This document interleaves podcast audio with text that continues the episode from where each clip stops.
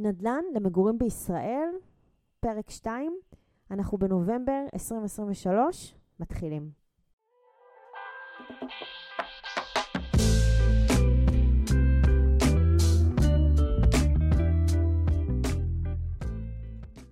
היי חברים, אנחנו ממשיכים עם הסדרה שלנו שעוסקת בנדל"ן למגורים בישראל. כן, דווקא עכשיו, דווקא במשבר הלאומי הגדול שפוקד אותנו, אנחנו מרגישים שהעיסוק בהשקעות ובחיפוש מתמיד של הזדמנויות השקעה, גם עבורנו וגם עבור הקהילה שלנו, העיסוק הזה הוא במידה רבה השליחות שלנו, ושליחות צריך לממש כל אחד בתחום שלו. נכון, אז הפעם, אחרי שבפרק הראשון בסדרה שלנו דיברנו על האקלים המעניין שנוצר בישראל לחיפוש הזדמנויות השקעה, הפעם נדבר על הרכיבים של האקלים הזה. אגב, חשוב להדגיש שוב שהמציאות הכלכלית הישראלית שאנחנו מזהים כקרקע פוריה להשקעות בנדל"ן, בנדל"ן למגורים, נוצרה בתהליך מתמשך לפחות לאורך השנה וחצי האחרונות, כלומר מאיפשהו מתחילת 2022 או אמצע 22. גם המלחמה הנוראה שאנחנו עדיין בתוכה, היא משנת מציאות במובנים רבים, ויש לה כנראה השלכות כלכליות שאת רובן אנחנו עדיין לא מבינים. אבל יש גם כמה היבטים שניתן לסמן ולהעיר דווקא באור חיובי מסוים מאוד. או, oh, אני שמחה שאמרת אור חיובי, כי זה בדיוק מה שאנחנו מחפשים. כן, אז uh, אנחנו חייבים. אז תספרי להם רגע על מה, למה התכנסנו פה. אוקיי, okay, טוב, אז כשאנחנו אומרים נדל"ן למגורים בישראל, אנחנו גם אומרים היצע וביקוש. בעצם אלה שני נתוני בסיס שצריך לבדוק בכל תחום כלכלי, בכל מקום ובכל זמן. היצע וביקוש הם אולי מונחי היסוד החשובים ביותר בתיאוריה הכלכלית. הם משתנים באופן תדיר ומושפעים ממגוון רחב של גורמים. הם בעצם אלה שיוצרים מצב בריא של תחרות בשוק החופשי, תחרות על מוצרים, על איכות, על יעילות ועל מחירים.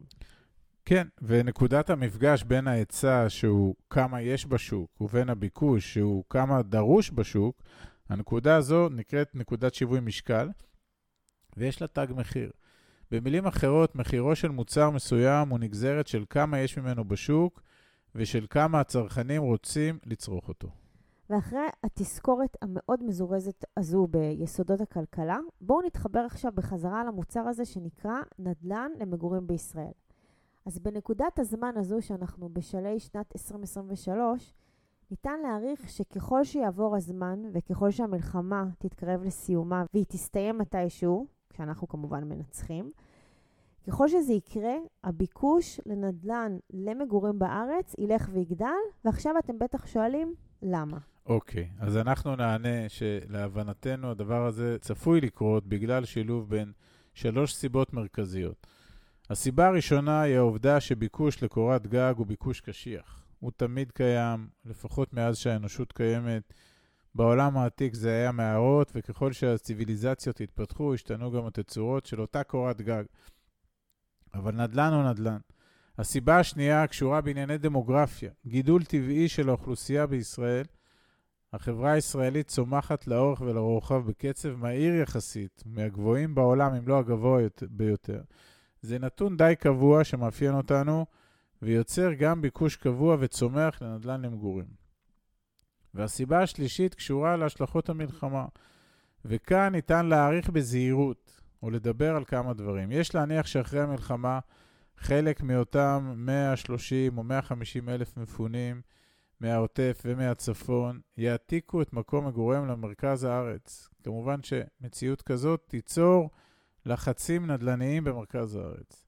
דבר נוסף, המציאות המלחמתית והתקפות הטילים על העורף בוודאי יביאו להגדלת הביקוש ליחידות דיור הכוללות ממ"ד. יש המון אנשים בארץ שגרים בלי ממ"ד, ואחרי המלחמה הנוכחית, כנראה שהסיפור של הממ"ד יצבור הרבה מאוד תאוצה. אז יחידות כאלה, על פי רוב, הם חלק מפרויקטים גדולים וחדשים, בנייה חדשה מהניילון והתחדשות עירונית.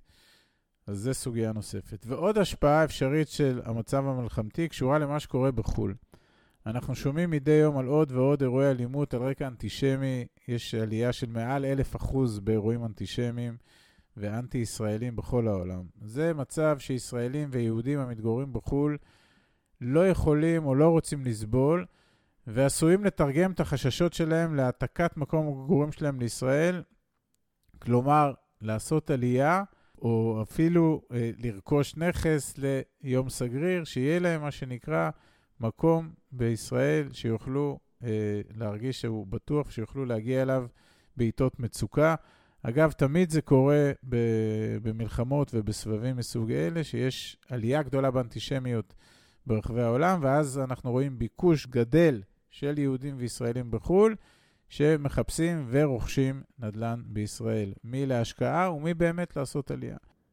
במילים אחרות, יש כאן באמת שילוב אפשרי ומעניין של מאפייני שוק, של מגמות ארוכות טווח, של נסיבות, שילוב שאחת המשמעויות שלו היא דרישה גבוהה יותר גם מקומית וגם חיצונית, לנדל"ן למגורים בארצנו הקטנטונת והמהממת. נכון. אז עכשיו בואו נגיד מילה על הגרף השני במערכת הצירים הכלכלית הזאת. בואו נגיד מילה על ההיצע, כי על הביקוש דיברנו. נתחיל מזה שביקוש גדל פוגש היצע גדל, אז זה שומר על רמת מחירים מסוימת, יציבה יחסית. אבל ביקוש גדל שפוגש היצע מוגבל גורר עליית מחירים, פשוט ככה, זה נכון במלפפונים, וזה נכון בזהב, וזה נכון בנדל"ן. ומה קורה בשנה האחרונה בשוק הנדל"ן למגורים בישראל? שנה, אפילו יותר משנה. בגדול, אם נסתכל, יש האטה. יש האטה במספר הפרויקטים שיוצאים לדרך, האטה במספר המכרזים שיזמים ניגשים אליהם, יש האטה בהתחלות בנייה. גם רמת המחירים שב-15 שנים האחרונות עמדה בסימן עלייה, הפגינה בחודשים האחרונים ירידה קלה. וכמובן שנתייחס מאוחר יותר לנושא המחירים, כולל מחיר הכסף, שהוא הריבית, שהרקיע שחקים בשנה האחרונה, וייתכן שבימים אלה העלייה בשיעור שלה נבלם. וכן, אם אני חוזרת להיצע של נדל"ן למגורים בארץ, פרט להאטה שאפיינה את השנה האחרונה בבנייה, ניתן להוסיף כמה נתונים או מאפייני בסיס. ישראל היא מדינה קטנה וצפופה, מהצפופות במערב, כלומר הגיוני ששטחי הבנייה, לפחות במרכז, הולכים ומתמעטים. קיים גם מחסור קבוע ביחידות דיור, וזה לפי דוח מבקר המדינה מחודש מאי האחרון. יש מחסור של 190 אלף יחידות דיור, ויש צורך ב-60 עד 70 אלף התחלות בנייה חדשות מדי שנה, רק כדי לתת מענה לקצב הגידול הטבעי של האוכלוסייה. ולכל הפערים האלה אנחנו נאלצים עכשיו להוסיף צרכים נוספים בעקבות ה-7 באוקטובר. בדמותם של הפליטים בארצם, גלי עלייה גדולים וכל הדברים שדיברנו עליהם בנוסף. אז בשורה התחתונה, ההיצע הקיים לא נותן מענה לביקוש. והפער, כמו שאמרנו בהתחלה, מתרגם למחירים גבוהים או לעלייה עקבית ומתמשכת במחירים, כמו שראינו בעשור פלוס האחרון. עד השנה החולפת, כן? נכון, נכון. עד השנה החולפת, מדינת ישראל נאלצה, בדומה ליתר מדינות העולם המערבי, לנקוט מהלכים מוניטריים שמטרתם לצמצם את עליות המחירים הדרמטיות, לבלום את האינפלציה שהלכה והתפתחה. במשחק העדין הזה של שמירה על יציבות כלכלית בשווקים המאופיינים במחזוריות, הריבית שיחקה תפקיד מרכזי.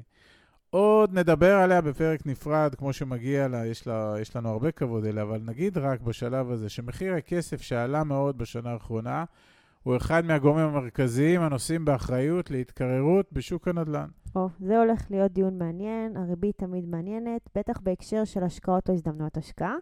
אז בואו רגע נסכם בינתיים ונגיד שהמצב הנוכחי בישראל כולל פער די גדול בין הדרישה ליחידות דיור לבין ההיצע שלהן בפועל. לכך ניתן להוסיף את ההתקררות המסוימת ברמת המחירים, בעיקר בגלל ההתערבות המוניטרית שהעלו את הריבית. מה שאומר כשמשקיעים, אנחנו פוגשים מצב של צורך גדול במחירים שכנראה עוד יעלו, כלומר יש כאן חלון הזדמנות לייצר תשואות עתידיות.